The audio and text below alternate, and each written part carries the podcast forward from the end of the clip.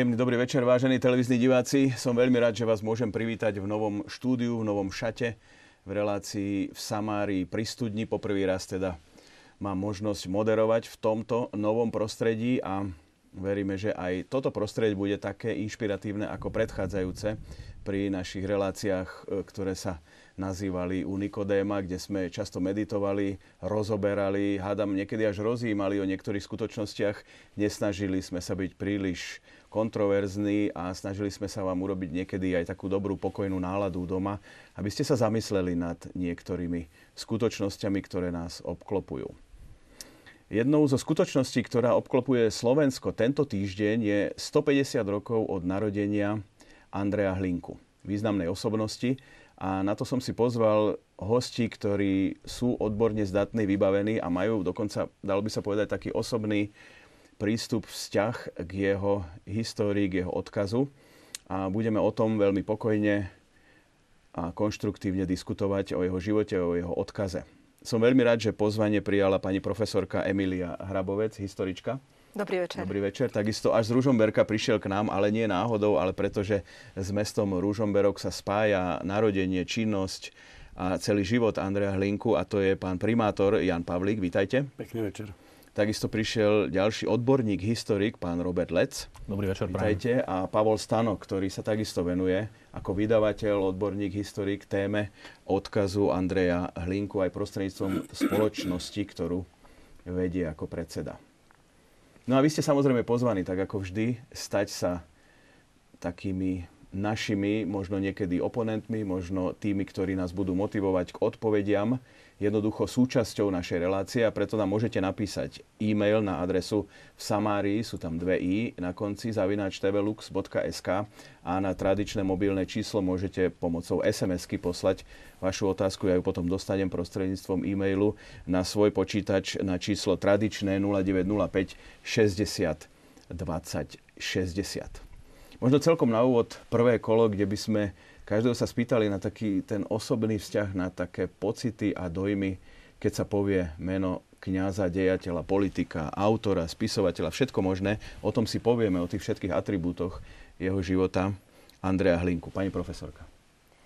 Slovenské dejiny, osobitne slovenské dejiny 20. storočia sú bez Andreja Hlinku jednoducho nemysliteľné.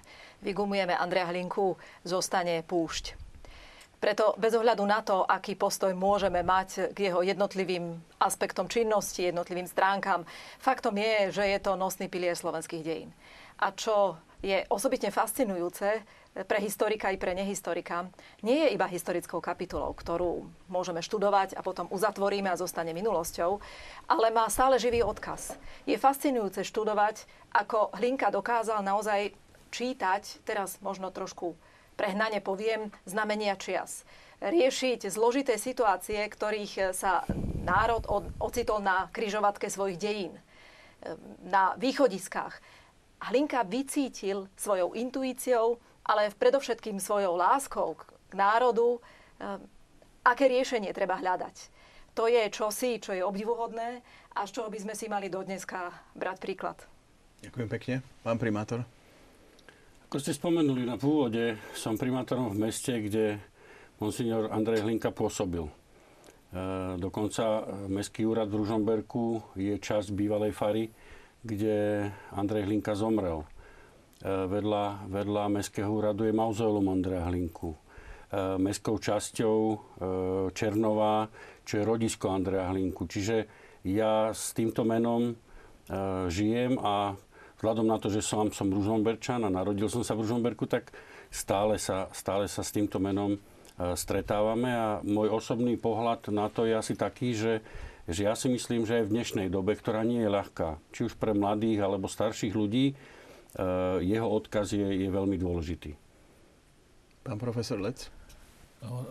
Andrej Linka je skutočne podľa môjho názoru asi takou najvýraznejšou osobnosťou, a jednou z najdôležitejších osobností slovenských dejín 20. storočia. Jeho význam vidím e, v takom spájaní 19. E, storočia a 20. storočia. Bol ako keby takým symbolickým mostom, ktorý už veľkou časťou svojej osobnosti, svojou tvorbou, svojimi názormi patril skôr teda do 19.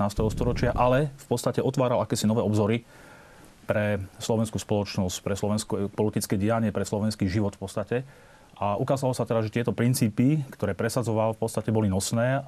E, nech sa menili režimy, štátne útvary a tak ďalej. Jednoducho ten princíp samobytnosti slovenského národa a právo Slovákov na seba učenie, právo na samozprávu tu v podstate stále ostával nezmenené. Ďakujem. Pán Stano? Ja teda využijem tú ponuku, že môžem byť troška osobný. Uh, dostal som to tak nejako do, do kolísky.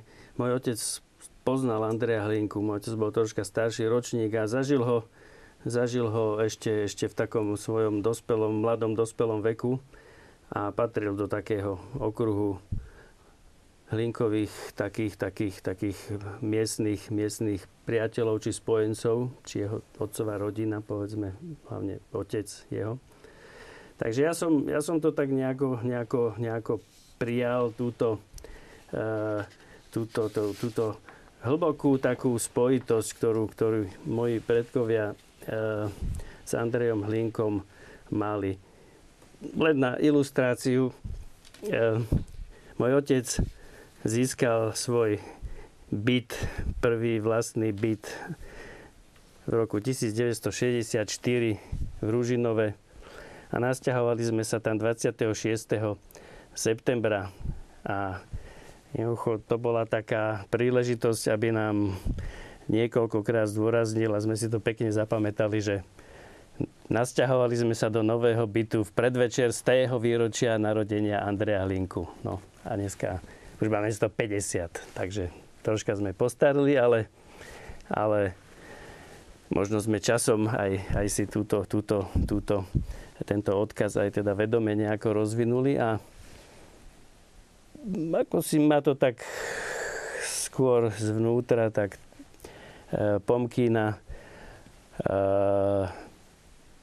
tento odkaz nejako, nejako troška ešte posúvať ďalej dnešným generáciám. Áno, ďakujem pekne. Pani profesorka, možno vy, e, trúfli by ste si tak v stručnosti zrekapitulovať život Andreja Hlinku v tých základných pilieroch? Povedzme, pokúsiť sa o prvý krok a potom ano. poprosím o tie ďalšie kroky pri tomto stole. E, možno to vyznie trošku nadnesene, pretože dnešná doba nemá rada, keď sa hovorí hodnotovo. E, ale e, O Hlinkovi nemožno hovoriť inak ako hodnotovo, pretože Hlinka bol celou svojou bytosťou idealista. A o idealistovi možno hovoriť iba v termínoch ideálov. Jeho životné dielo stálo na troch pilieroch, zjednodušene povedané. Bol katolícky kňaz a jeho hlbokým presvedčením bolo, že slovenská identita nemôže existovať inak ako hlboko zakorenená v kresťanstve. A keď stratí kresťanstvo, stratí všetko. Stratí pôdu pod nohami. V roku 1919 napísal pápežovi Benediktovi XV. prostrednícom Varšavského nuncia budúceho pápeža Pia XI. vtedy Akileho Rattiho. Keď takto ďalej pôjde tempo sekularizácie, zosvedčenia slovenského národa, o 50 rokov stratí nielen svoju vieru, ale aj svoju národnú identitu. Čiže poprvé hlboké zakorenenie v kresťanstve, v katolickej viere. Po druhé, presvedčenie o tom, že slovenský národ je naozaj samobytný, svojský, svojprávny národ, ktorému patrí na základe prirodzeného i božieho práva samourčenie, autonómia, emancipácia v rozličných fázach až po vlastný štát. Ale po tretie, čo je veľmi dôležité, a tým práve spôsobil to obrovské zemetrasenie aj na slovenskej politickej scéne, prehlinku um, národné otázky, to nebolo čosi teoretické, abstraktné. To neboli národniari z Martina, z Tučianského svätého Martina, kde boli naozaj osobnosti vysoko vzdelané, ktoré písali traktáty zložitého rázu, písali úžasné básne, ale pospolitý slovenský ľud im nerozumel, pretože ho nedokázali osloviť jemu vlastnou rečou. Hlinka pochopil, že slovenská otázka je nemysliteľná bez sociálneho aspektu, že slovenská otázka je otázkou chlebovou. Krásne to vyjadril, keď stál pred súdom, Bratislavským sedriálnym súdom v roku 1908. Linka bol veľakrát súdený, eh, kde povedal, národná otázka, to sú lúky, pasienky, to je chlebová otázka. Ako keby nám dnes hovoril z duše. To, čo našich ľudí trápi, mám prácu, moje dieťa, keď vyštuduje, nájde uplatnenie alebo bude musieť ísť preč. Patrí nám tu ešte niečo, alebo už patrí Slovensko niekomu inému? To sú otázky, ktoré si kládol aj Hlinka a dokázal ich takým živým spôsobom a tak trefne vyjadriť, že poprvýkrát v slovenských dejinách zmobilizoval masové politické hnutie. Predtým hrstka vzdelancov tu, hrstka vzdelancov tam. A tu na odrazu ten národ, nad ktorým už nariekali, že je mŕtvý, sa zobudí a Hlinka dokáže zmobilizovať 10 tisícové zástupy pod bojovnými heslami, s moderným programom. Všeobecné volebné právo pre mužov a ženy, progresívna dáň, e, sociálna zodpovednosť vlastníctva, samozrejme národné práva, e, obrana práv církvy a náboženstva, moderný bojový program a k tomu postať ekonomická. Založiť vlastnú banku, vlastné úverové a potravné družstva, ako sa vraví, bez peňaží žiadna muzika. A toto veľmi dobre vedela aj Hlinka. Presne táto jeho intuícia dokázať pochopiť to podstatné e, a vytvoriť z toho syntézu ho urobila geniálnou politickou osobnosťou. A to od začiatku vybadali nielen jeho súputníci, ale aj jeho protivníci. Ďakujem pekne. Možno, pán Lec, vy by ste mohli doplniť také základné fakty zo života? No, Andrej Hlinka e, pochádzal z rodiny malorovníka a pltníka Andreja Hlinku. Narodil sa ako siedme dieťa e, v tejto rodine. V podstate je zaujímavé vlastne, že e, teda narodil sa ako z druhého manželstva Andreja Hlinku, pretože prvá manželka Andreja Hlinku, jeho otca, zomrela ešte ako dosť mladá, takže vdovec sa ešte raz oženil s o mnoho mladšou 16-ročnou Máriou Šulíkovou. A ako tretie dieťa z tohoto vzťahu potom sa narodil Andrej Hlinka. Čiže v celých tých dvoch vzťahoch Andreja Hlinku v tých dvoch manželstvách bolo v podstate 9 detí. Hlinka bol 7 dieťa. V podstate vyrastal vo veľmi skromných e, pomeroch. Spomínal si teda na to, ako chodieval pásť husy a kačky k váhu. A myslím si, že taký ten vzťah k váhu, k vode bol pre neho veľmi dôležitý, pretože jeho otec ako pltník, teda veľmi dobre poznal rieku a jemu ten vzťah tej rieke ostal celý život. V podstate, keď si potreboval odpočinúť, tak išiel na rybačku. Nechcel nikoho mať okolo seba, išiel chytať ryby a vtedy nikoho k nemu nepustili. Jednoducho bol to taký ako okamih, ktorý si vychutnal sám pre seba. Ja som zachoval nejaké rozhlasové pásmo, vlastne, kde vlastne hovorí o tom, že aké všelijaké ryby e, veľké, malé, ako druhy v podstate vo váhu existujú. To je veľmi zaujímavé v podstate aj pre dnešných ľudí a už vtedy si tak kritizoval v tých 30. rokoch 20. storočia, že váha je veľmi znečistená rieka, teda, že treba niečo s tou ekológiou v podstate robiť.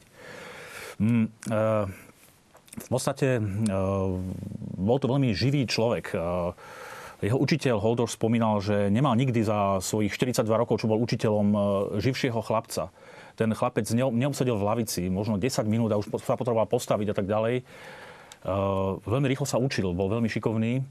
A teda poslal ho na štúdia najprv na gymnázium nižšie do Ružomberka k piaristom, kde sa naučil aj po maďarsky, pretože maďarčinu ešte neovládal a potom e, do Levoče.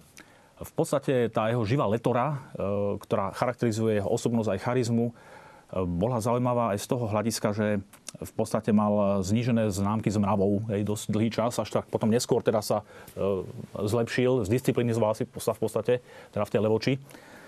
A potom z Levoči teda mal, myslím, zacítil táto kňazské povolanie, chcel sa stať kňazom a teda no, stal sa klerikom a potom vstúpil teda do seminára v spiskej kapitule. E, pani profesorka Hrabovcová už vlastne hovorila o tom, že Hlinka nebol nejak e, úplne, nedostal také hviezdne vzdelanie, hej, že ťažko ho možno porovnať s nejakými intelektuálmi, ktorí študovali niekde inde na európskych univerzitách. E, ten seminár v spiskej kapitule bol veľmi provinciálny v podstate takže Hlinka sa ako osobnosť nemohol hrdiť tým, že študoval na nejakých prestížnych univerzitách, ale vždy nejakým spôsobom bol obonám nohami vrastený do slovenskej pôdy. Rozumel problémom e, týchto ľudí, ktorí tu v podstate žili a snažil sa ich nejakým spôsobom riešiť. Nerad cestoval, nerozumel dobre zahraničnej politike.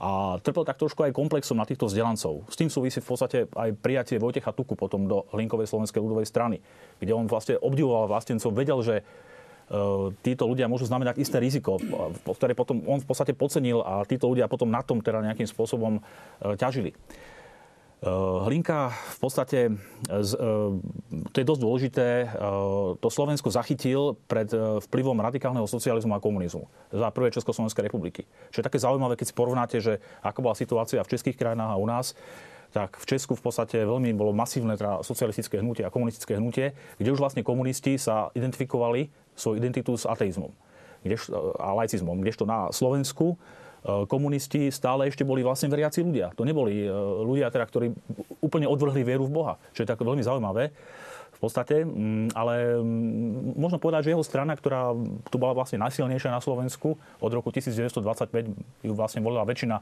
slovenských voličov, tak v podstate to bola tiež jej funkcia. V podstate nejakým spôsobom e, dala ľudu také heslá, taký program, e, ktorý podporili a ktorý sa dokázal postaviť proti radikálnej vlastne bolševizácii Slovenska.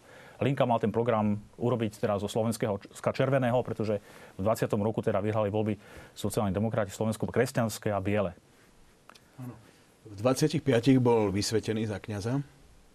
Ako to išlo s tým ďalej? My už sme načreli aj do tej ďalšej budúcnosti založením strany, ale skúsme ešte chronologicky tak sa k tomu vrátiť. Jeho prvou farnosťou boli vtedy tri sliače, dnešné Liptovské sliače. E, datuje sa a veľa literatúry opisuje práve jeho odchod zo Sliačov do Ružomberka, kde potom pôsobil. E, pretože e, podľa literatúry sa, sa to podobalo na veľkú manifestáciu, kde obyvateľia Sliačov ho odprevádzali na koňoch a na vozoch až po katastre Ružomberka a zas na, na hranici katastra Ružomberka ho vítali masy, masy ľudí, ktorí sa veľmi tešili, pretože oni vtedy poznali Hlinku skôr ako politika, skôr ako človeka, ktorý, ktorý e, má veľmi jasné predstavy o ďalšom usporiadaní, ale nie len teda v tom duchovne, ale aj v ekonomike, v správach rôznych, rôznych inštitúcií, majetkov a tak ďalej.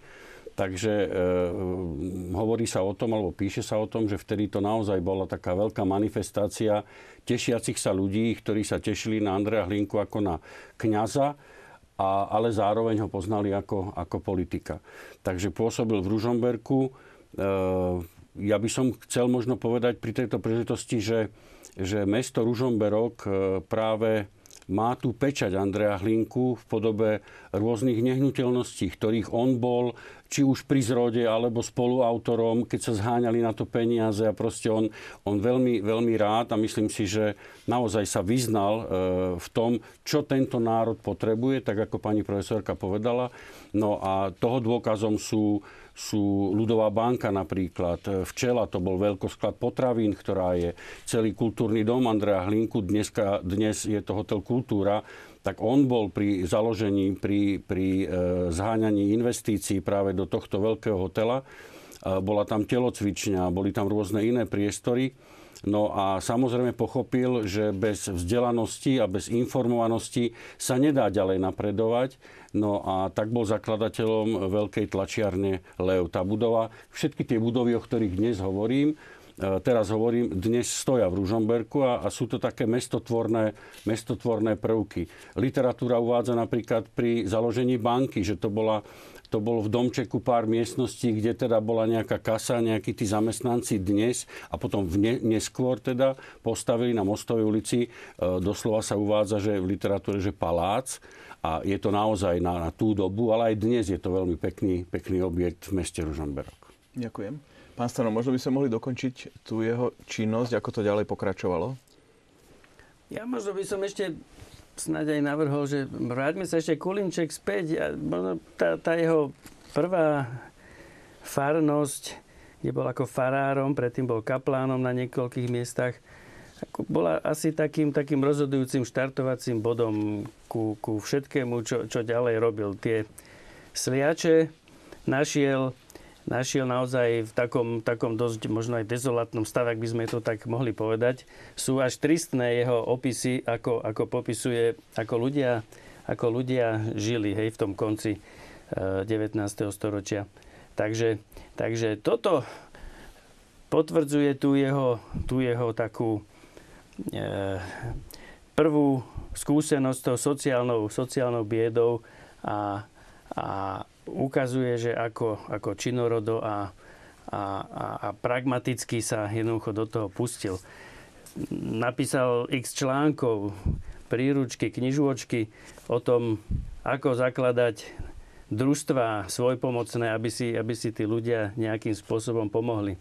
Ja som osobne stretol v Sliačoch človeka, ktorý povedal, že jeho otec sa v tejto konštelácii e,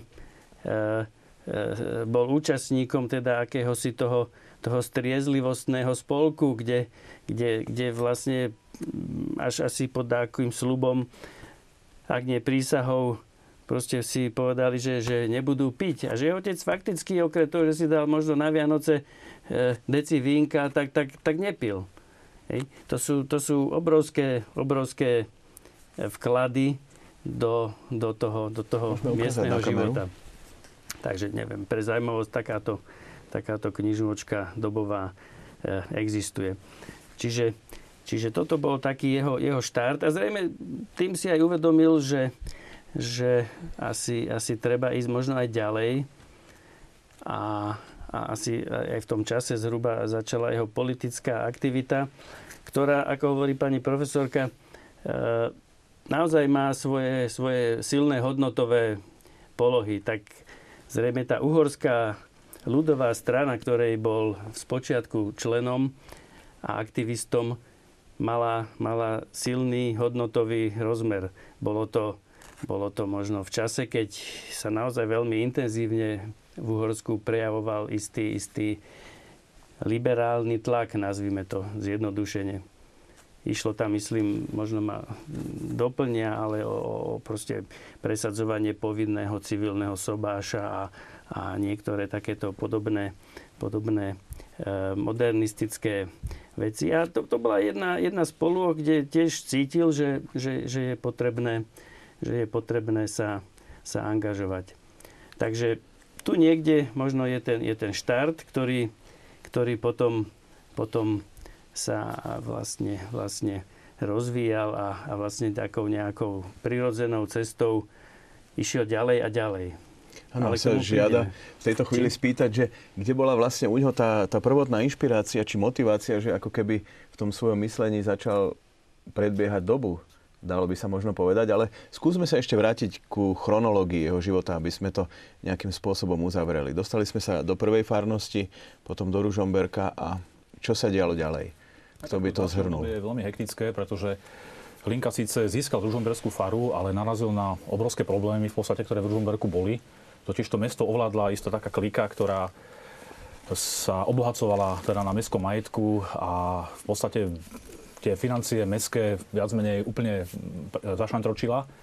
No a Hlinka ako z pozície ružomberského farára, ktorý teda bol aj členom mestského zastupiteľstva, toto otvorene kritizoval. Čiže narobili si ešte viacej nepriateľov touto svojou priamosťou.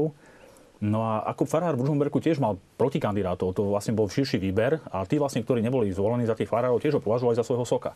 Takže aj tu vlastne bola opozícia s radou e, kňazov voči nemu. E, v podstate Problém bol aj v tom, že vystupoval otvorenejšie proti maďarizácii. Tá katolická ľudová strana, teda uhorská, e, tá mala v programe e, v podstate takú, takú kultúrnu e, autonómiu pre národnosti aj sociálny program, čo bol teda sympatické pre Slovákov a teda Hlinka sa v generácii angažoval, ale koncom roka 1905 v podstate, keď táto uhorská ľudová strana sa spojila v podstate s vládnúcou liberálnou stranou a prestala byť verná svojmu programu, tak Linka, Ferkoskičák, Ferdy Žuriga a niektorí ďalší aktivisti slovenskí si založili samostatnú slovenskú ľudovú stranu.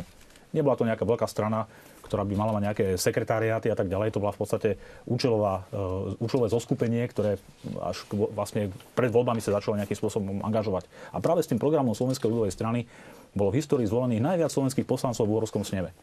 Podľa prepočtu e, v Uhorskom sneme, ktorý mal myslím, viac ako 400 poslancov, malo byť asi 50 zo slovensk- slovenských poslancov, ale teda boli tam len pár. A tých slovenských cítiacich teraz sa až v roku 1906 zostalo 7. Čiže to bol taký zásadný zlom v slovenskej politike. No a potom vlastne ten jeho spor s biskupom Párvim. To je veľmi bolavá vec. E, keď mal Hlinka 70 rokov, teda už s veľkým odstupom od tejto udalosti, ktorá sa tu odohrala od tohto konfliktu so svojím biskupom, sa vyjadril, že to bol jeho najbolestnejší zážitok celého života konflikt s jeho vlastným biskupom, ktorý ho nepochopil a ktorý ho v podstate sa snažil zničiť v podstate, ako kňaza, ako farára v Ružomberku. Môžeme pokračovať ďalej? Možno by bolo v tejto súvislosti na čím spomenúť ešte čosi. Hlinka nielen prečil svoju dobu na Slovensku, ale tak rečeno zaradil sa do medzinárodného katolického prúdenia, e, pretože patril do generácie kňazov, pre ktorú talianskí historici alebo historici cirkevných dejín poznajú názov pretilioniani, levovskí kňazi. Čiže kňazi, ktorí poslúchli výzvu veľkého pápeža e, Leva XIII., otca modernej katolíckej sociálnej nauky, e, aby naozaj vystúpili do ulic, tak rečeno aby v situácii, kedy oporou cirkvi už prestali byť padajúce tróny a neexistujúce katolícke vlády, Eh, ale aby oporou cirkvy eh, v každodenných zápasoch sa stali mobilizované katolícke masy. A tieto masy mali eh, aktuálnou retorikou a konkrétnou politikou mobilizovať aj práve katolíckí kňazi. Tlačovým apoštolátom, sociálnou politikou, zakladaním rozličných družstiev, ale aj mobilizáciou do prvých politických hnutí. To bolo výslovné želanie Leva 13. A táto generácia e, angažovaných kňazov sa veľmi rýchlo sformovala práve na Slovensku e, pod vedením alebo s dušou vedúcej osobnosti Andreja Hlinku. K tomu treba ešte čo si dodať. E, kolega Lec to už spomínal. Ostatné desaťročia Uhorska sú veľmi smutno poznačené tvrdou maďarizáciou. Uhorsko bolo historicky mnohonárodný štát, v ktorom mali prevahu Slovania, slovanské obyvateľstvo ale v druhej polovičke 19. storočia si maďarské elity e, vzali za cieľ pretvoriť tento historický štát na maďarský národný štát. A robili to všetkými dostupnými prostriedkami. Nepriamými, e, prostredníctvom získavania Maďarov sociálnymi výhodami, možnosťami sociálneho vzostupu, ale aj priamým tvrdým maďarizačným tlakom v školách, e, v kultúre, e, vyhadzovaním slovenských alebo iných slovanských študentov zo škôl, znemožňovaním im prakticky kultúrneho e, vzostupu, profesionálneho vzostupu. Toto veľmi tvrdo postihlo Slovákov a malo aj sociálne aspekty. Veľmi prispelo k masovému vysťahovalectvu zo Slovenska. Keď si uvedomíme, že začiatkom 20. storočia iba v Spojených štátoch amerických žilo 600 tisíc Slovákov, pri maličkom národe to je neuveriteľný počet. Jedna tretina. Jedna tretina národa, ako krvácal tento národ už na prelome 19. a 20. storočia. Tá bieda bola nepredstaviteľná a k tomu Predstavte si utrpenie detí, ktoré prídu do školy a nerozumejú vyučovaniu. Nemôžu sa ani očenáš pomodliť po slovensky. E, existujú takéto smutné svedectvá z niektorých e, farností, e, kde museli deti prisahať s rukou na srdci, že odteraz v škole neprehovoria slovenského slova a keď niektoré z nich prehovorí, tak ho okamžite udajú. To bolo veľmi smutné a veľmi tvrdé.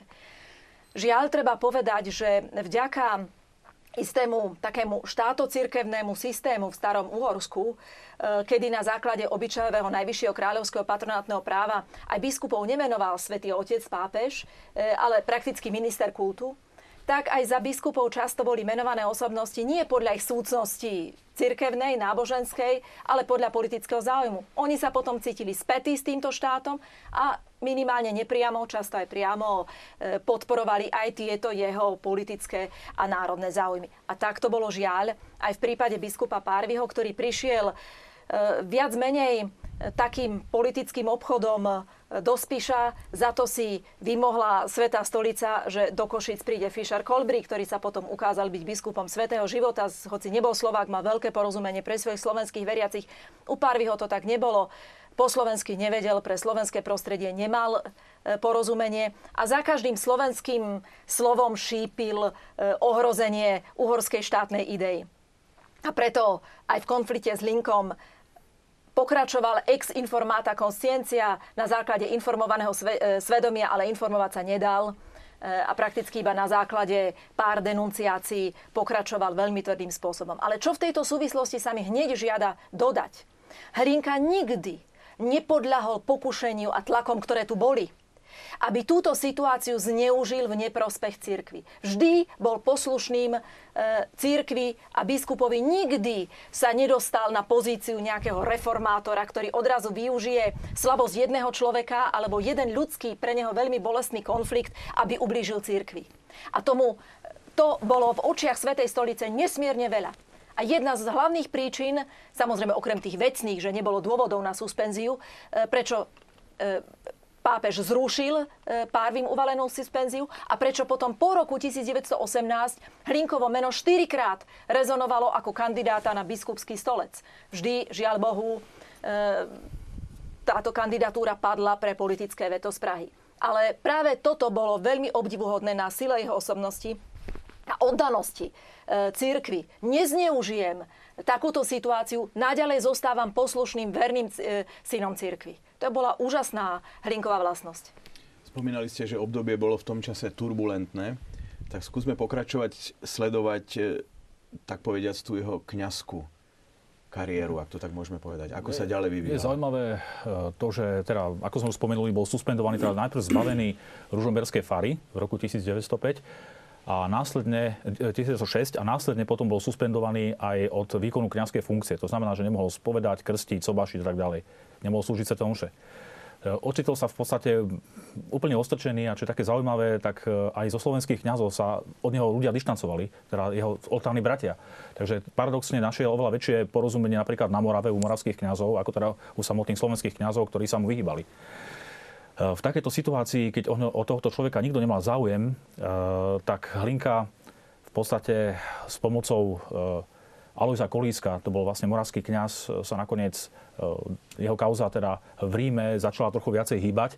A čo je také veľmi zaujímavé, v tomto konflikte biskupa s obyčajným kňazom dala Sveta stolica zapravdu teda tomuto kňazovi a nie teda biskupovi a Parvy bol nutený zrušiť Hlinkovú suspenziu.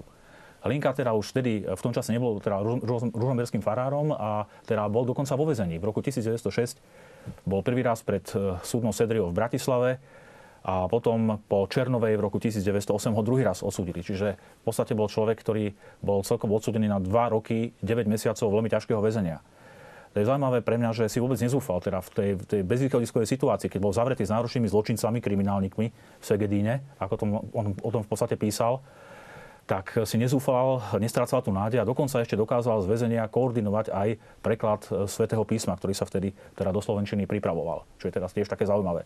No a potom teda suspendia bola v roku 1909 zrušená a Hlinka sa potom mohol po predpustení z väzenia dostať späť na svoju faru v Ružomberku, kde zotrval až do konca života.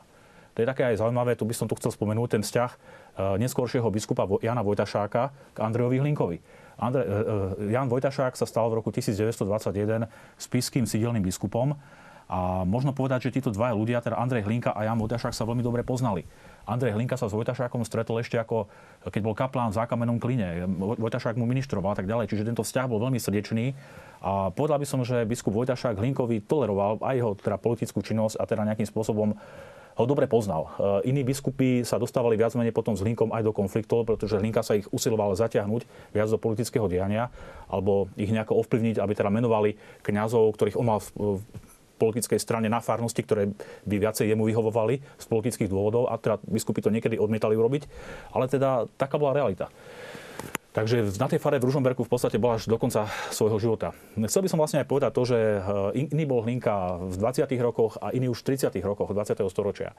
Najmä teda v tej, od polovice 30. rokov sa už veľmi presadzuje taký radikalizmus na slovenskej politickej scéne, aj v, rámci Hlinkovej slovenskej ľudovej strany. Nastupuje mladšia výbornejšia generácia, Karol Sidor, Ferdinand Jurčanský a ďalší.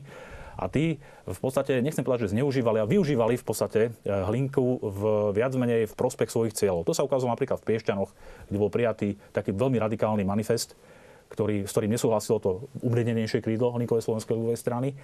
Takže Hlinka častokrát nevedel o mnohých veciach a bol vmanipulovaný do niektorých vecí, ktoré vopred nepripravil. Aj e, tie rokovania so zástupcami sudoto-nemeckej strany, aj e, maďarskej zjednotenej strany v podstate. To všetko bolo v podstate, vyšli Sidorové, Sidorové denníky, tam to je veľmi dobre popísané. Teda Karol Sidorov viac menej Hlinku, e, nechcem povedať, že manipuloval, ale viedol týmto smerom. Takže Hlinka už nebol úplne, by som povedal, od toho roku 1935-6, ťažko to datovať, bol veľmi ťažko chorý a už nebol úplne, by som povedal, schopný e, úplne e, kontrolovať celý ten beh svojej strany a, a usmerňovať ho. No, ďakujem pekne, pán primátor. Môžeme dokončiť teda takú, povedal by som tu jeho politickú činnosť v Možno by tej sa dalo mozaike? povedať, že, že tak ako Andrej Hlinka začal v Ružomberku, tak ako bolo povedané, skončil v Ružomberku 16. augusta 1938 e, práve v budove e, vtedajšej fary. E, dnes je tam umiestnená taká pamätná tabula. No a tým skončila jeho, jeho pozemská púť na, na tej jeho ceste, ktorá určite nebola ľahká, určite bola trnistá. už v, te, v tom období to bola veľká osobnosť dejín Slovenska, vtedy ešte aj Československa, lebo, lebo tá jeho Hlinková slovenská ľudová strana, tak ako bolo povedané, bola najväčšou stranou na Slovensku a myslím, že piatou najväčšou v rámci celého Československa, čo sa týka počtu, počtu ľudí. A tam je tiež sa dá vycítiť proste, že tí ľudia išli za ním. E, tam, tam išli za osobnosťou Andreja Hlinku a preto, preto tam v tých, v tých spolkoch a v tých stranách a v strane ako takej pôsobili. Takže tak by sa dal možno uzavrieť ten kruh e, života a má to istú symboliku aj pre, aj pre mesto Ružomberok. Pre mňa je zaujímavé, ak môžem teda niečo dodať k tomuto, čo ste povedali, pán primátor. E, samotný pohreb Andreja Hlinku, ktorý je podľa mňa v slovenských dejinách úplne unikátny. E, nepoznám pohreb slovenskej osobnosti, ktorého by sa zúčastnilo asi 120 tisíc ľudí, 900 kňazov, niekoľko biskupov a tak ďalej. Čiže možno povedať symbolicky, že teda národ sa prišiel rozlúčiť s, s touto osobnosťou, vedel, koho stratil bez ohľadu na politiku, keď si zoberiete rôzne noviny od komunistických cez agrárnické, ja neviem aké, e, sociálno-demokratické, každý sa usiloval aj z týchto jeho protivníkov nájsť aj tú pozitívnu stránku na Andrejovi Hlinkovi. Čiže aj bývalí politickí protivníci, ktorí ho odsudzovali, nachádzali aj nejaké pozitíva teda na tejto osobnosti. Takže bola to naozaj zaujímavá osobnosť, teda charizmatický ľudový tribún. Pán Stano, možno by sme mohli ešte doplniť takú tú jeho autorskú činnosť. Vieme, že založil ľudové noviny, potom bol aj predseda spolku svätého Vojtecha. Aby sme v tej mozaike ešte aj túto jeho stránku doplnili? Áno, jeho aktivita bola veľmi široká, naozaj jeho publicistika, verejné vystúpenia, možno nebol tak literárne ako, ako výraznejšie činný, ale, ale vždy sa vedel k veciam vyjadriť a aj ich smotnil do, do nejakého, keď aj, keď aj menšieho, menšieho útvaru. Možno, že len k tomu väzeniu, možno, že tam napríklad aj prekladal jednu takú celkom, celkom vážnu apológiu Susaiho, mm, modlitebnú knižku zostavil, to už neviem presne v ktorom roku, ale, ale... No, boli ale dva, dva spevníky v podstate, hej, ktoré hej. máš krestané, ešte jedna mm-hmm. ktorá sa veľmi dlho aj vychádzala vo viacerých vydaniach v leve. Mňa tak fascinuje celkom, ak, akú váhu prikladali e, v meste Ružomberok, možno aj inde, ale toto poznám napríklad funkcii Regenschóriho. Hej? To je, tam, tam boli niekoľké osobnosti, ktoré sa starali o hudobnú produkciu liturgickú a, a, a, a zrejme aj s presahom do, do ďalších, do ďalších e, svetských oblastí. Také mená ako, ako e, Chládek alebo Paučo. To boli proste, proste také, také kultúrne vplyvy v tom meste, ktoré, ktoré Fara e, Ružomberská za hlinku podporovala. Boli, to boli jednoducho súbehy na toto miesto. Chládek prišiel e, proste pochádza zo Sudet, to proste ho, ho niekde našli, možno vo Viedni alebo kde a proste, proste bol platený človek, ktorý podporoval takto, takto tento kultúrny rozmer. Hm, možno sme skočili tak už až, až k pohrebu, ale, ale možno, že ja by som považoval za potrebné len kratučko ešte sa spomenu, vrátiť a spomenúť taký možno ten záverečný uhorský blok. Tam je možno otázka tej černovskej tragédie, no, ktorej bol Hlinka takým dosť výrazným, výrazným e, protagonistom, teda sa, asi je to v celku známe, no, sa pričinil o stavbu kostola v jeho rodnej obci. V tom, v tom 907. zhruba mal byť posvetený, no ale práve bol on už, už mimo, mimo služby No a, a nastala tam tá tragická udalosť. S tým je spojené jeho turné po Čechách, kde, kde mal x desiatky prednášok a, a sú známe tie rôzne príhody, ako ho v Prahe na koči študenti ťahali cez mesto a oslavne ho tam, tam ako, ako, ako, ako e, teda príjmali. E, áno, Otázka vzniku Československej republiky. No, keby sme ešte, ešte troška tú chronológiu jeho života mali, mali spomenúť, e, nemožno nevidieť jeho, jeho podiel na tomto revolučnom období. Jeho známy výrok, že manželstvo s Maďarmi sa nevydarilo, ideme s Čechmi, jeho účasť pri Martinskej deklarácii. A napokon aj potom už zase vytriezvenie z určitých nádejí a, a uvedomenie si, že, že, že možno, že to bude zase len troška zložitejšie.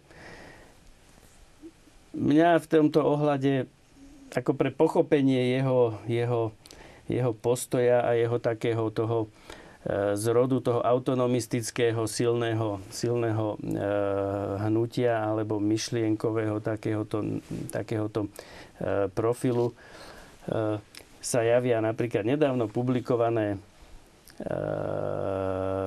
publikovaný výskum v britskom archíve ministerstva zahraničných vecí, kde sú proste diplomatické správy o tom, ako napríklad britskí diplomati v roku 19 upozorňovali českých predstaviteľov, že akýmsi spôsobom by mali byť voči slovenskej problematike e, citlivejší. Že, že jednoducho tu ten vplyv asi to nie je teraz asi možné do detailov rozoberať, ale, ale, ale ten, ten vplyv z Česka bol jednoducho proti katolícky a tak, no, nechcem povedať, že proti slovenský, ale, ale jednoducho znamenal určité, určité, určité také, také rozčarovanie. A, a vlastne on zrejme naštartoval, naštartoval potom tú, tú významnú fázu e, posledných 20 rokov Hlinkovho života, ktoré sú poznačené poznačené, nepoznačené, ale, ale, ale ako charakteristické e, jeho, jeho snahou o dodržanie Pittsburghskej dohody, o to, že Slováci majú mať určitú formu správ, samozprávy v tom Československu. A toto je možno, že taký, taký zase taký ten hraničný bod, že ak aj dneska sa to jeho uhorské obdobie vníma v podstate pozitívne, ale už to československé obdobie už, už vždy sa zvrtne na takú, na takú kontroverznú polohu. Ja si myslím, že vlastne ten program autonómie, keď si to pozrieme, v podstate Hlinková slovenská ľudová strana presadzovala vysosne parlamentnou cestou. To neboli nejaké partizánske vojny alebo nejaké mimo parlamentné formy boja za autonómiu Slovenska. To bol vysosne demokratický spôsob, ako presadiť túto myšlienku samozprávy Slovenska. Dávali riadne návrhy do Pražského parlamentu, ktorá, ktoré buď vôbec neboli rešpektované, alebo teda boli potom odmietnuté. Takže nebol to radikalizmus, ako teda dobovo sa hovorilo, alebo teda sa to jednoducho odbavilo tým, že to je separatizmus. Áno, to rady vlastne hovorili tí príruženci Československej jednoty, teda vlastne, že tá snaha, to úsilie o samozprávu Slovenska je vlastne slovenský separatizmus. Čiže hádzali v podstate do jedného koša Linku a jeho stranu vlastne s akýmisi pokusmi o otrhnutie Slovenska od, e, z Československa. Áno, zrejme častokrát sa spája jeho meno aj so slovenským štátom. No, Nie celkom Skôr než prídeme k slovenskému štátu, myslím si, že by sme nemali preskakovať to medzivojnové obdobie, lebo je veľmi dôležité. Preto ďakujem predrečníkom obom, že sa vrátili k tej otázke 1918. a následných rokov, pretože sa mi zdajú byť veľmi dôležité. Hlinka eh, bol jednoznačne prívržencom štátoprávneho riešenia československého. To sa vykryštalizovalo v polovičke Prvej svetovej vojny, na neskôr roku 1917. Doktor Stano tu už spomínal ten známy výrok, tisícročné manželstvo s Maďarmi sa nevydarilo, musíme sa rozísť. Mal teda odvahu. To je veľká odvaha po, nebolo to celkom tisíc rokov, ale predsa veľmi dlhej dobe, e, dokázať vidieť jasno e, a mať jasnú štátoprávnu víziu. Iní na Slovensku nemali. Mnohí taktizovali. Aj významní politici ešte v septembri, v októbri si nechá, v 1918 si nechávali pristavovať vlaky a chodili vyjednávať do Budapešti. Hlinka tu bol celkom jednoznačný. Keď ho prišli z Budapešti prosiť alebo lákať, povedal nie. Naša štátoprávna budúcnosť je iná. A videli ju celkom jasne. Nie len taká nejaká samozpráva, ale už 17. novembra 1918 na verejnom zhromaždení v Ružomberku nechal odhlasovať e, e, petíciu, v ktorej sa žiadalo, citujem, na základe samourčovacieho práva národov vybudovať na území Slovákmi obývanom samostatný slovenský štát v rámci ľudovej republiky Československých zemí. To je jasný program. Samourčovacie právo pre slovenský národ v rámci um, zväzku československých zemí alebo československých krajín. To je jasný pro- program. A aby som sa vrátila k tým obvineniam Hlinku zo separatizmu. Nuž, tí, ktorí postavili ideológiu Československa na fiktívnej ideológii jednotného československého národa, pre tých samozrejme vôbec nebolo mysliteľné, aby pripustili existenciu slovenského národa, lebo sa im celá ideologická koncepcia toho štátu rozsypala tak ako bola zadefinovaná v ústave začínajúce preambulou My národ československý. To bol jeden z najvážnejších problémov. E, prvej Československej republiky, že v nej Slováci prakticky neexistovali, pretože menšiny boli menšiny a mali relatívne veľkorysé e, ústavou zakotvené menšinové práva. To boli Nemci, to boli Maďari, to boli Poliaci, to boli Ukrajinci, teda Rusíni a tak ďalej. Ale Slováci neexistovali, pretože menšinou neboli ale národom tiež nie, iba súčasťou štátotvorného československého národa. Čiže prísť s víziou, s koncepciou politickej autonómie Slovenska muselo nabúrať celú túto ideologickú stavbu. Ale e, je celkom evidentné, že to bolo v logike slovenských dejín. Sam Hlinka bol vždy človekom, ktorý e, mal rád a zdôrazňoval kontinuitu slovenských dejín. On sám e, často zdôrazňoval, ja pokračujem v diele Bernolákovcov, Štúrovcov, nechcel vytvárať zlomy v dejinách, ale kontinuitu v dejinách, zaradiť sa do kontinuity a logiky slovenských dejín. A v logike slovenských dejín bola táto vízia autonómie, politické autonómie. Často sa Hlinkovi e, pripisuje, že nikdy nezvažoval um, alternatívu samostatného slovenského štátu. 1918 samozrejme nie, vtedy ju považoval za politicky úplne nereálnu. A aj bola. E, ale e, teoreticky túto koncepciu zvažoval prakticky od začiatku. Už v 22. to povedal v parlamente. E, ja to tu mám kde si aj poznačené. Slovák to potom uverejnil v 22. Hlinkové, no, teraz noviny ľudovej strany my si nedáme náš slovenský svojráz a charakter za žiadnu cenu na svete, čo by to hneď bolo aj za cenu republiky. E, a takto isto odpovedal Kramážovi na otázku, či nie je Československo aj štátom Slovákov. Štát je československý, ale my sme národ slovenský. My sa zločinu na slovenskom národe nikdy nedopustíme ani za cenu tejto republiky. Čiže sme na pôde, štátoprávnej pôde Československého štátu, lebo je to súčasťou aj emancipačného procesu slovenského národa. Momentálne to zodpovedá našim potrebám, ale nikdy od začiatku nezavrhoval a priorne tú hlavnú víziu, ktorá potom vyvrcholila v 38., keď sa o talianskí novinári pýtali po tom obrovskom zhromaždení na Hviezdoslavom námestí v Bratislave, kde poprvýkrát priniesli americkí Slováci originál Pittsburghskej dohody. Vy nechcete samostatnosť, štátnu samostatnosť? A Linka im odpoveda, poznáte národ, ktorý by nechcel štátnu samostatnosť? No možno, že tam e, bol dôležitý vzťah štát a národ. Že národ uhlinku bol dôležitejší ako štát. Ej? Čiže štát mal slúžiť národu. Ak e, by sa pritrafila nejaká vec, že vlastne by išlo o existenciu národa a existencia národa by bola ohrozená, tak v takom prípade v podstate je prednejší národ a jeho záujem pred na záujmom teda zachovať štát. Za cenu vlastne obetovania národa. Máme tu jednu diváckú otázku, ktorú by som možno rád ponúkol na zodpovedanie, aby sme ukázali divákom, že sme pripravení odpovedať na otázky, aby sme ich ešte viac vtiahli do našej diskusie. Je pravda, že Hlinka nechcel, aby sa jeho meno nedávalo do názvu strany a stalo sa tak až po jeho smrti proti jeho vôli? Mm, to nie je Pýta pravda. sa divák zo Šale. Krátko pred voľbami v roku 1925, keď začala pôsobiť na Slovensku filiálka e, Československej strany Lidovej, vedenej kňazom Janom Šrámkom, tak e, sa otvorila vlastne otázka premenovania Slovenskej ľudovej strany, aby sa teda odlišili od tejto pôsobiacej filiálky. A teda vtedy bolo vnesené meno Andrea Hlinku do názvu tejto strany. Nemyslím si, že to bolo šťastné riešenie, pretože žiadna československá strana v tom čase teda nemala, neniesla meno osobnosti, ale teda Hlinka to prijala. V podstate si myslím, že tu naražujeme aj na problém kultu, Andrea Hlinku. Od jeho 60. narodením, teda od roku 1924, sa veľmi systematicky začína hovoriť o Hlinkovi ako o otcovi národa.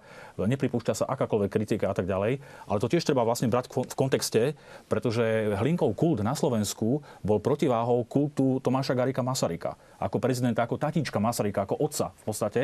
Čiže otec, e, ako napísal slovenský katolický novinár Jurko Zamatejovou, je viac ako prezident. A keď sa vytvorí kult Andreja Hlinku, tak ten, tým, ten bude môcť čeliť tomuto prezidentom Masarykom presadzovanému kultu svojej osobnosti, teda ako e, prezidenta, teda otca v podstate Československého národa. Takže aj tuto vlastne vidieť e, ten fakt. Od 25. roku v podstate strana mala názov Hlinkova Slovenská ľudová strana.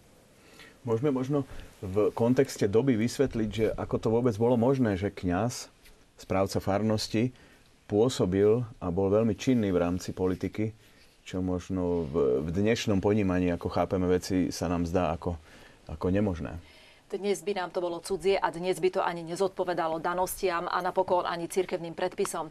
Ale bolo by to aj zbytočné. E, iná situácia bola na konci 19.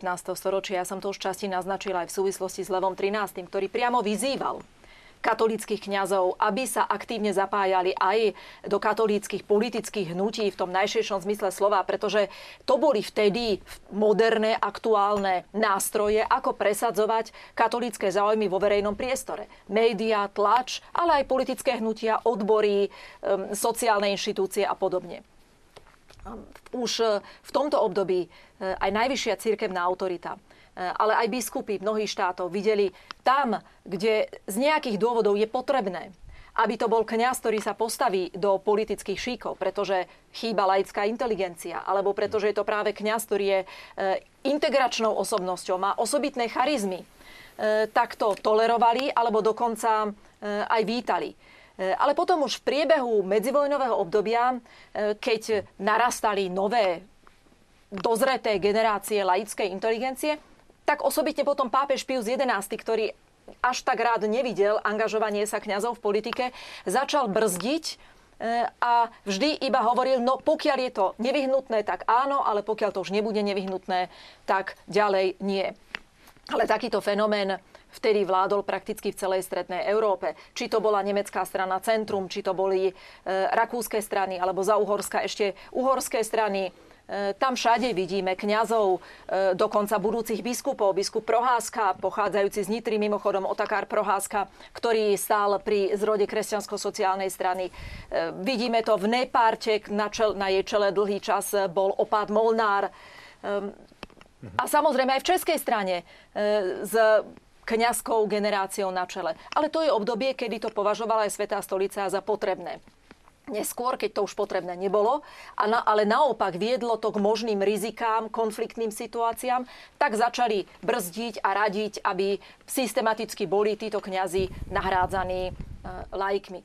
Ale jedna vec ešte sa mi zdá dôležitá povedať v súvislosti s Hlinkom a odpustite mi, keď teraz aj ja budem možno tak trošku hlinkovsky emotívna. Ale čo je fascinujúce na jeho politickej osobnosti, to je jeho osobná skromnosť a nenáročnosť. Človek, ktorý určite mal finančné prostriedky, najmä potom v 20. rokoch, keď spravoval banku, e, bol predsedom strany, e, ružomberským farárom, poslancom Československého národného zhromaždenia, no určite netrel biedu, tak rečeno. Ale vlastnil aj v týchto časoch bohatých vždy súčasne naraz iba dve reverendy a dva klobúky. Jednu na nedeľu a jednu na pracovný deň.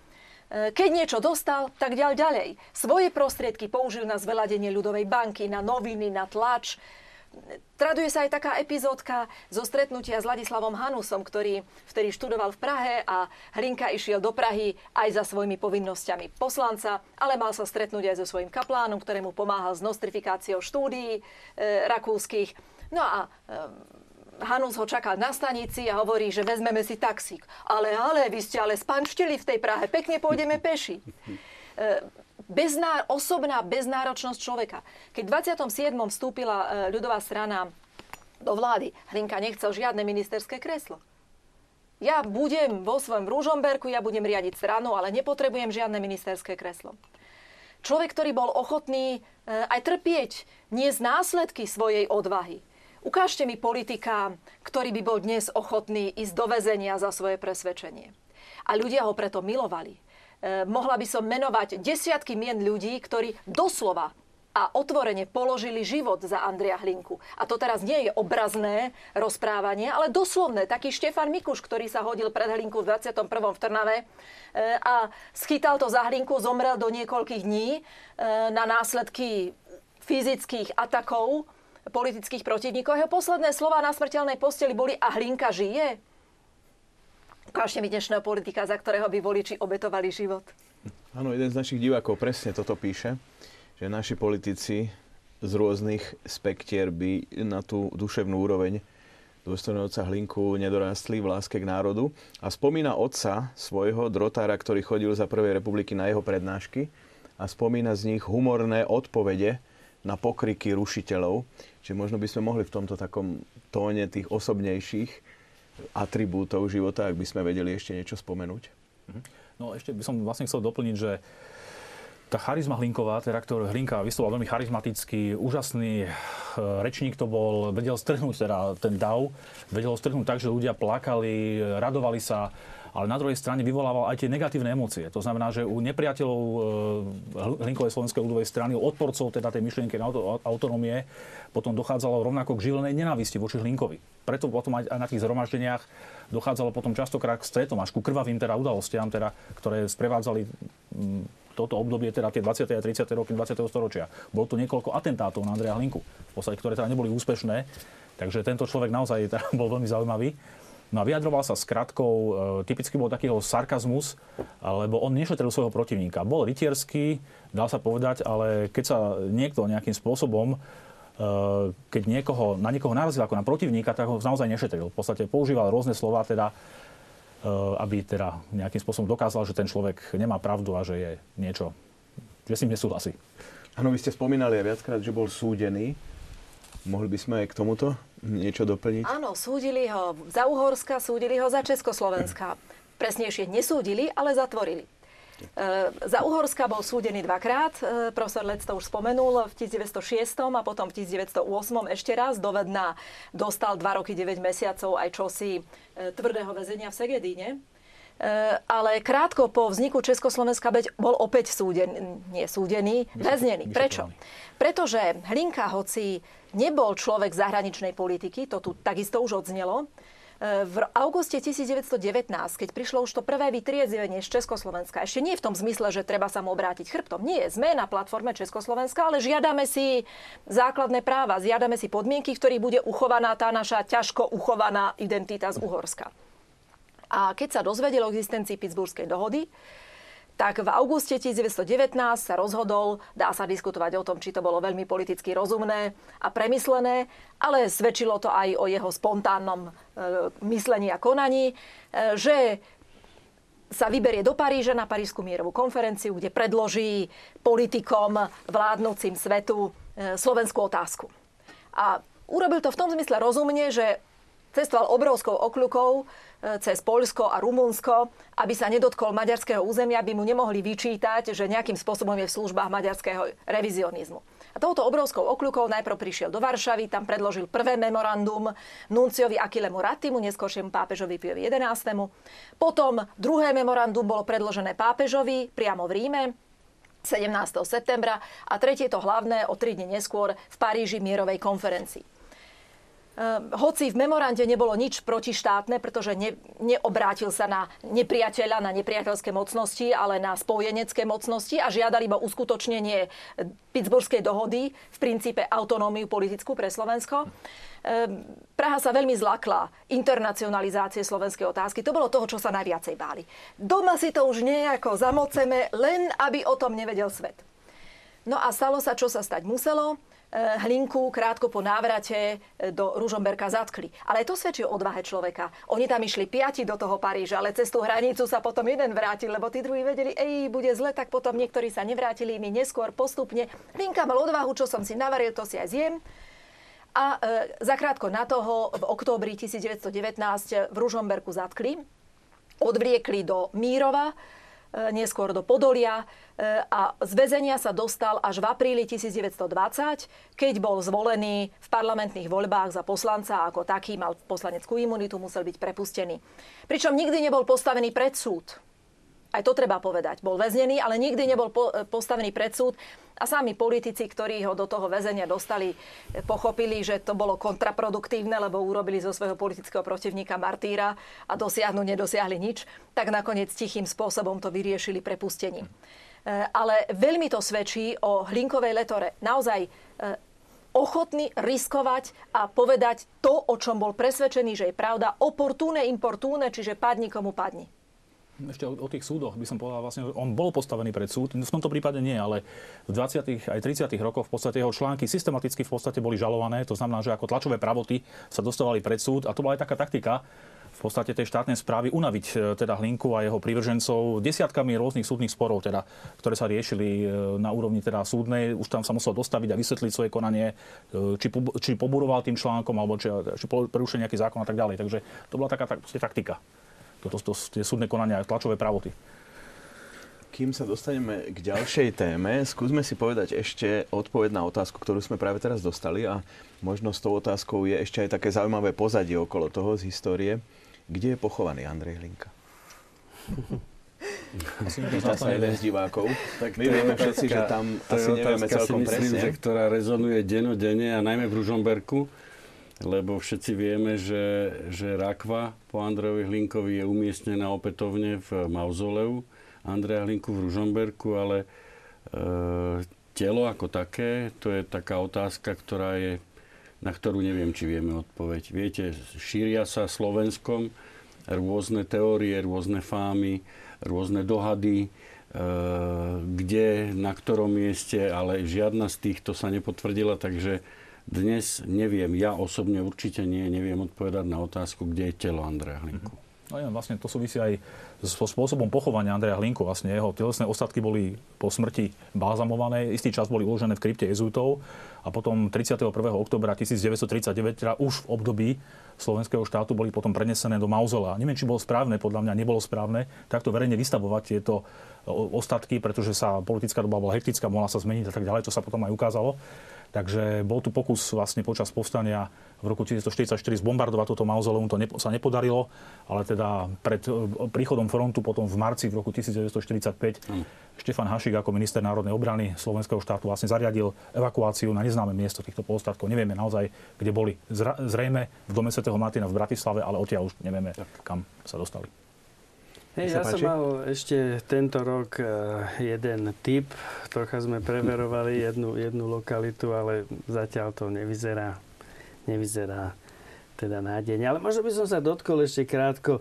My sa viackrát e, ako si tak, tak na, naznačili sme otázku kultu Andreja Hlinku. Tak my, myslím si, že zase to treba vidieť ako, ako mnohé historické veci v takom kontexte aká bola situácia, aká doba. Myslím si, že, že naozaj to bola určitým spôsobom revolučná doba. Že, že popri Andrejovi Hlinkovi vznikla jedna generácia, áno, možno aj, aj radikálnejšie orientovaných alebo, alebo temperamentnejších e, osobností, ale, ale v podstate bol do veľkej miery prijatý širokou pospolitosťou národnou a, a vnímali sa tie veci asi naozaj ako oprávnené a, a, a zaslúžené, že, že, že ho ľudia naozaj nazvali otcom. Že bola v tom možno aj politická nejaká, nejaká kalkulácia, ale, ale ten, ten taký základný pocit si myslím u väčšiny alebo mnohých bol, bol naozaj úprimný. A otázka aj, aj mauzolea, no, nám to všeličo pripomína, možno nie je také úplne sympatické, no ale, ale jednoducho bol to spontánny prejav istej, istej, istej úcty a, a ocenenia. Či to nie je tak trošku zrkadlo nejakej fotografie či... z histórie, možno by ste mohli Pán no, profesor Lec, k niektorým niečo a? povedať, tým fotografiám, čo tam mm. teraz ponúkame? Tak to sú tie fotografie Andreja Hlinku už vlastne ako pápežského protonoratára v podstate. Čiže vieme teda v roku 1927 bol vlastne menovaný Svetou stolicou za pápežského protonotára.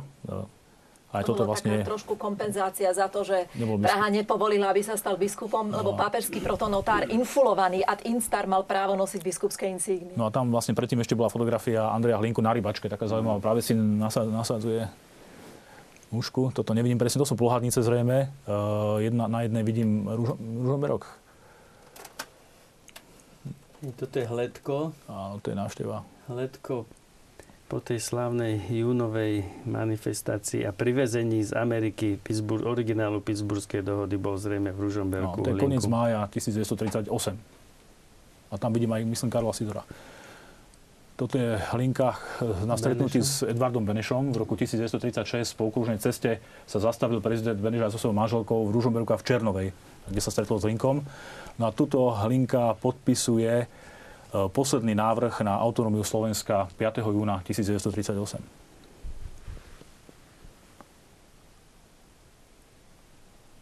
Tak toto je zrejme už pohreb Andreja Hlinku. Neviem, či myslím, že to je Karol Sidor, Karol ktorý kladie e, veniec na hrob Andreja Hlinku.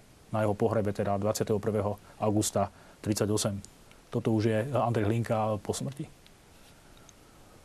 No a to sú zábery, ktoré dokumentujú už asi prenesenie... Z časti pohreb a z časti áno. prenesenie Ostatkov. do mauzolea.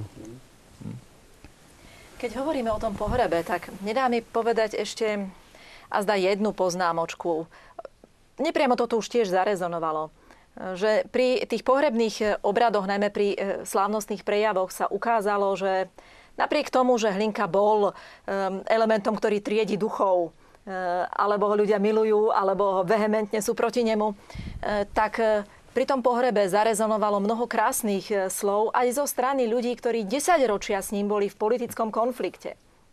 A tom osobitne by som chcela spomenúť Milana Hodžu. S Hodžom Hlinka začínal politicky, aj keď medzi nimi bol istý vekový rozdiel. S mladým Hodžom začínali pri kolíske Slovenskej ľudovej strany. Hodža bol zvolený do snemu na kandidátke Slovenskej ľudovej strany. Spolu zakladal túto stranu v 1905. Potom sa ich cesty rozišli, e, ale napriek tomu si zachovali, by som povedala, takú istú fundamentálnu úctu vzájomnú. Posledné hlinkové slová boli, keď sa Hodža nemohol dostaviť k jeho smrteľnej posteli, pretože bol vtedy ministerským predsedom, už bola krízová situácia v auguste 1938 slúbil, že ide, ale potom ho vyťahli z vlaku. Jeho posledné, hlinkové posledné slova boli povedzte Milanovi, že som ho mal rád. Zaiste je to aj také gesto e, kniaza, katolického kňaza, ktorý sa lúči s týmto svetom a chce prísť s čistým štítom pred súdnu stolicu Božiu, ale rezonuje v tom aj čosi také, naozaj také otcovské. Dobre, v mnohom sme si možno nerozumeli, ale vážim si všetko to, čo urobil pre slovenský národ a zabudnime teraz na to, že sme mali rozpory a pokúsme sa naozaj hľadieť do budúcnosti iba na základe toho, že sme Slováci. A toto isté, inými slovami povedané, zarezonovalo potom aj v Hodžovom pre prejave e, na Hlinkovom pohrebe. To je veľmi vzácný, dlhý, veľmi vzácný prejav. To sa mi zdá byť e, takou tiež spolunosnou výpovedou aj do našej vlastnej prítomnosti, rozčesnutej množstvom konfliktov, hádok. Nie je našou úlohou, aby sme ich ani pomenúvali, ani riešili, ale na tom fundamente čistého duchovného odkazu, myslím, môžeme zostať. E, uvedomiť si toho spoločného menovateľa, to, čo nás spája aj do budúcnosti. To je súčasťou aj Hlinkovho odkazu. No, ja myslím ešte, ak tie posledné slova Andreja Hlinku, stretol som sa napríklad aj s tým, že posledné slova Andreja Hlinku, ktoré zachytil Karol Mederli, to bol starosta Ružomberka, boli asi tie, že Slováci, ak sa máte utopiť, tak sa utopte v čistej vode, ale nie v bahne. To je tiež taký vlastne výrok, ktorý má veľa čo povedať aj do budúcnosti. A možno ešte k tomu zmiereniu. Eh, ak, ak sa nemýlim, tak v mnohých, ak nie vo všetkých prípadoch jeho sporov, takých politických alebo aj ľudských, ako sa mi zdá, že vo väčšine prípadov počase vždy to zmierenie nastalo. Či už Párvy. He. S biskupom Párvym sa on, on vlastne, vlastne pokonal a, a, a prihlásil sa mu ako jeho, jeho kňaz, ktorý, ktorý ho akceptuje jeho autoritu. Alebo možno bol v sporoch s Jurigom. Hej, no, tiež sa nakoniec predsa len no, tak nejako pokonali. S Jurigov iniciatíva zmierili sa aj. Áno sa vrátiť ešte k téme. Máme posledných necelých 10 minút našej relácii. E, častokrát v médiách sa spomína akási kontroverznosť jeho osoby. Keby sme toto mohli vysvetliť našim divákom, napríklad sa hovorí tam, že prechovával obdiv aj k osobám ako Mussolini alebo Hitler. E, dá sa k tomuto podať vysvetľujúce stanovisko? No, e, dnes sa nálepkuje nálepkou kontroverzný kade kto. E, každá historická osobnosť e, je predmetom historickej úvahy, historického štúdia. V tomto zmysle bez historickej kontroverzie v tom najvecnejšom zmysle slova, čiže bez zváženia, bez štúdia nie je možná historická práca. Na druhej strane, niekedy je táto nálepka vedome používaná, aby sa a priorne vyvolávala nedôvera alebo a priorne posúvalo čosi do pozície temer morálne neprípustného. Eh, ale k tomu porovnaniu. Eh, no, Hitler stelesňuje politiku postavenú na čisto materialistickom základe, na rasistickom základe, eh, na odmietaní kresťanského náboženstva, zásadnom odmietaní, ktoré malo byť nahradené novým náboženstvom národno-socialistickým. Striktne vzaté niektorí ideológovia išli až po vytvorenie akéhosi nemeckého náboženstva bez Boha, zboštenie rasy. Eh, a politický program eh, územnej expanzie vytvorenia životného priestoru pre Nemcov. Ani jeden z týchto bodov sa ani námatkovo nenachádza ani v Hlinkovom osobnom programe, ani v programe eh, jeho strany, ktorú on viedol.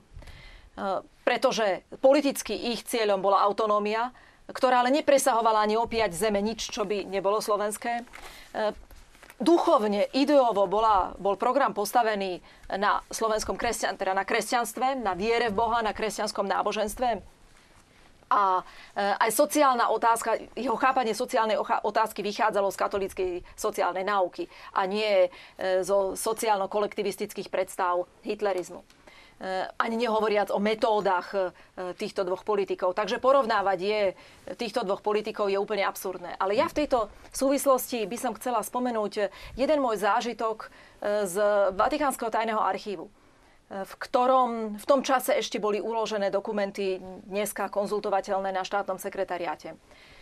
Tam sa nachádzala interpolitická intervencia československého vyslanca pri Svetej stolici Vladimíra Radimského, z 3. apríla 1938. Vtedy sa Praha už naozaj cítila dosť ohrozená medzinárodnou politickou situáciou, izoláciou, postupným rozkladom Versajského mierového poriadku a chytali sa každej slamky, kde by našli nejakú oporu a preto úplne zmiernili aj svoj pôvodne relatívne striktne antikatolický kurz a naopak začali sa tak trošku aj núkať Svetej stolici ako potenciálny spojenec. A um, jedným, jednou z metód bolo e, dávať im také informácie, ktoré by stavali Prahu do pozitívneho svetla a Slovákov do negatívneho svetla. A v tejto správe od Vladimíra Radimského stálo, e, Hlinka napísal článok uverejnený v Slováku, ktorom e, zvelebuje Hitlera. Kardinál štátny sekretár Pačeli bol politik veľmi skúsený, preto si povedal, no najprv si to dám preveriť. Tak, e, a do, on dostal už aj preklad toho hlinkovho článku údajného. Dá si to preveriť, e, nechal si z nezávislých zdrojov doniesť e, Slováka, preložiť článok a odpovedal Radimskému. Inkriminovaný článok nenapísal Hlinka, ale niekto z jeho strany. Poprvé. Po druhé, vôbec sa v ňom nenachádzajú tie obsahy, ktoré sa nachádzajú v tejto diplomatickej nóte. E, je to článok, ktorý síce spomína Hitlera, ale v tej súvislosti, že berie na vedomie práve nastalý Anschluss Rakúska do Veľkonemeckej ríše. A naopak Hitlerovi vyjadruje v rámci možností dosť veľkú nedôveru. No uvidíme, čo sa teraz stane. Či sa podarí rakúskym katolíkom čisto svojim počtom a kvantitou, keď rozmnožia počet katolíkov v Nemecku, nejakým spôsobom zmierniť kurz voči katolíkom, alebo sa im to nepodarí. Takže na tomto banálnom príklade vidíme, ako tvrdo sa niekedy navonok aj vedomou dezinformáciou stávala do iného svetla osobnosť, než v akom reálne historicky bola. Mhm. Ja by som ešte chcel možno doplniť e, tak trochu. Isté sympatie k Mussoliniho fašizmu tu v podstate boli v Linkovej strane, bolo radikálnejšie krídlo, teda spomenuli sme Vojtecha Tuku, ktoré založilo potom rodobranu ako takú branu organizáciu v podstate polovojenského charakteru na ochranu teda tých zhromaždení ľudovej strany a napríklad v tom časopise Rodobrana vychádzal životopis, vlastný životopis Mussoliniho a tak ďalej. Oni mali čierne košele a tak ďalej. Čiže tie inšpiratívne vzore vlastne z Talianska tam boli. To, to sa nedá jednoducho poprieť. V podstate chápali fašizmus ako niečo moder, ako moderné východisko v tých 20. rokoch e, z tých krízových udalostí povojnovej Európy, ktoré v podstate boli, ako nejakú cestu medzi e, komunizmom podstate materialistickým a teda extrémnym liberalizmom. Teda to vlastne hľadali, teda, alebo hasli sa teda k tomuto nejakému módnemu trendu, No a potom niečo podobné aj s Hitlerom teda. Možno tie vyjadrenia istých sympatí Uhlinku naozaj skutočne ne- neexistujú. Nepoznám taký článok, kde by to vlastne povedal. Zachytené je napríklad prejav 36. roku v Piešťanoch na zjazde Hlinkovej slovenskej ľudovej strany, kde hovorí, že ja som ako Hitler, hej, teda, ale e, neznamená, alebo neznamená to, že presne, že e, nejakým spôsobom chcel byť, alebo že bol Hitler, alebo že obdivoval Hitlera. Aj iní štátnici Európy vlastne hovorili, alebo prirovnávali sa k Hitlerovi a nemožno ich nejakým spôsobom obviňovať z nejakých nedemokratických tradícií, či už v Anglicku, vo Francúzsku a inde. Takže e, navyše, v podstate, keď si pozrieme články písané v tlači ľudovej strany od 36. roku, kde v podstate už rezonovala aj odsudenie nacizmu e, Svetou stolicou, teda to bola tá encyklika Pia 11. Mitbrender Zorge, teda s plačovou starostlivosťou, tak jednoznačne v podstate prídeme k názoru, teda, že toto nebola teda cesta, ktorá tu je. Iná, iná vec bola už potom pragmatizmus už spomenutého radikálneho krídla Hlinkovej slovenskej ľudovej strany, ktoré bolo ochotné vlastne kooperovať za istých podmienok potom e, s nacistami vonku aj vo, vnútri. Tento týždeň na Slovensku je v znamení spomienok na Andreja Hlinku. V Nitre bude útorok vedecká konferencia v Bratislave, v stredu slávnostné zhromaždenie, ale najmä u vás v Ružomberku Dni Andreja Hlinku od piatka do nedele. Presne v sobotu je výročie 150 rokov od narodenia. Áno, ja by som... Čo všetko sa bude diať v Ružomberku? Ja by som chcel práve aj touto cestou pozvať všetkých ľudí e, zo Slovenska, ale nielen zo Slovenska, vašich divákov, aby, aby navštívili mesto Ružomberok, pretože ten program je naozaj bohatý. Ten program e, v podstate začína už v stredu e, organovým koncertom, potom v piatok je seminár o živote a diele, tam sa e, s pánom kolegom uvidíme.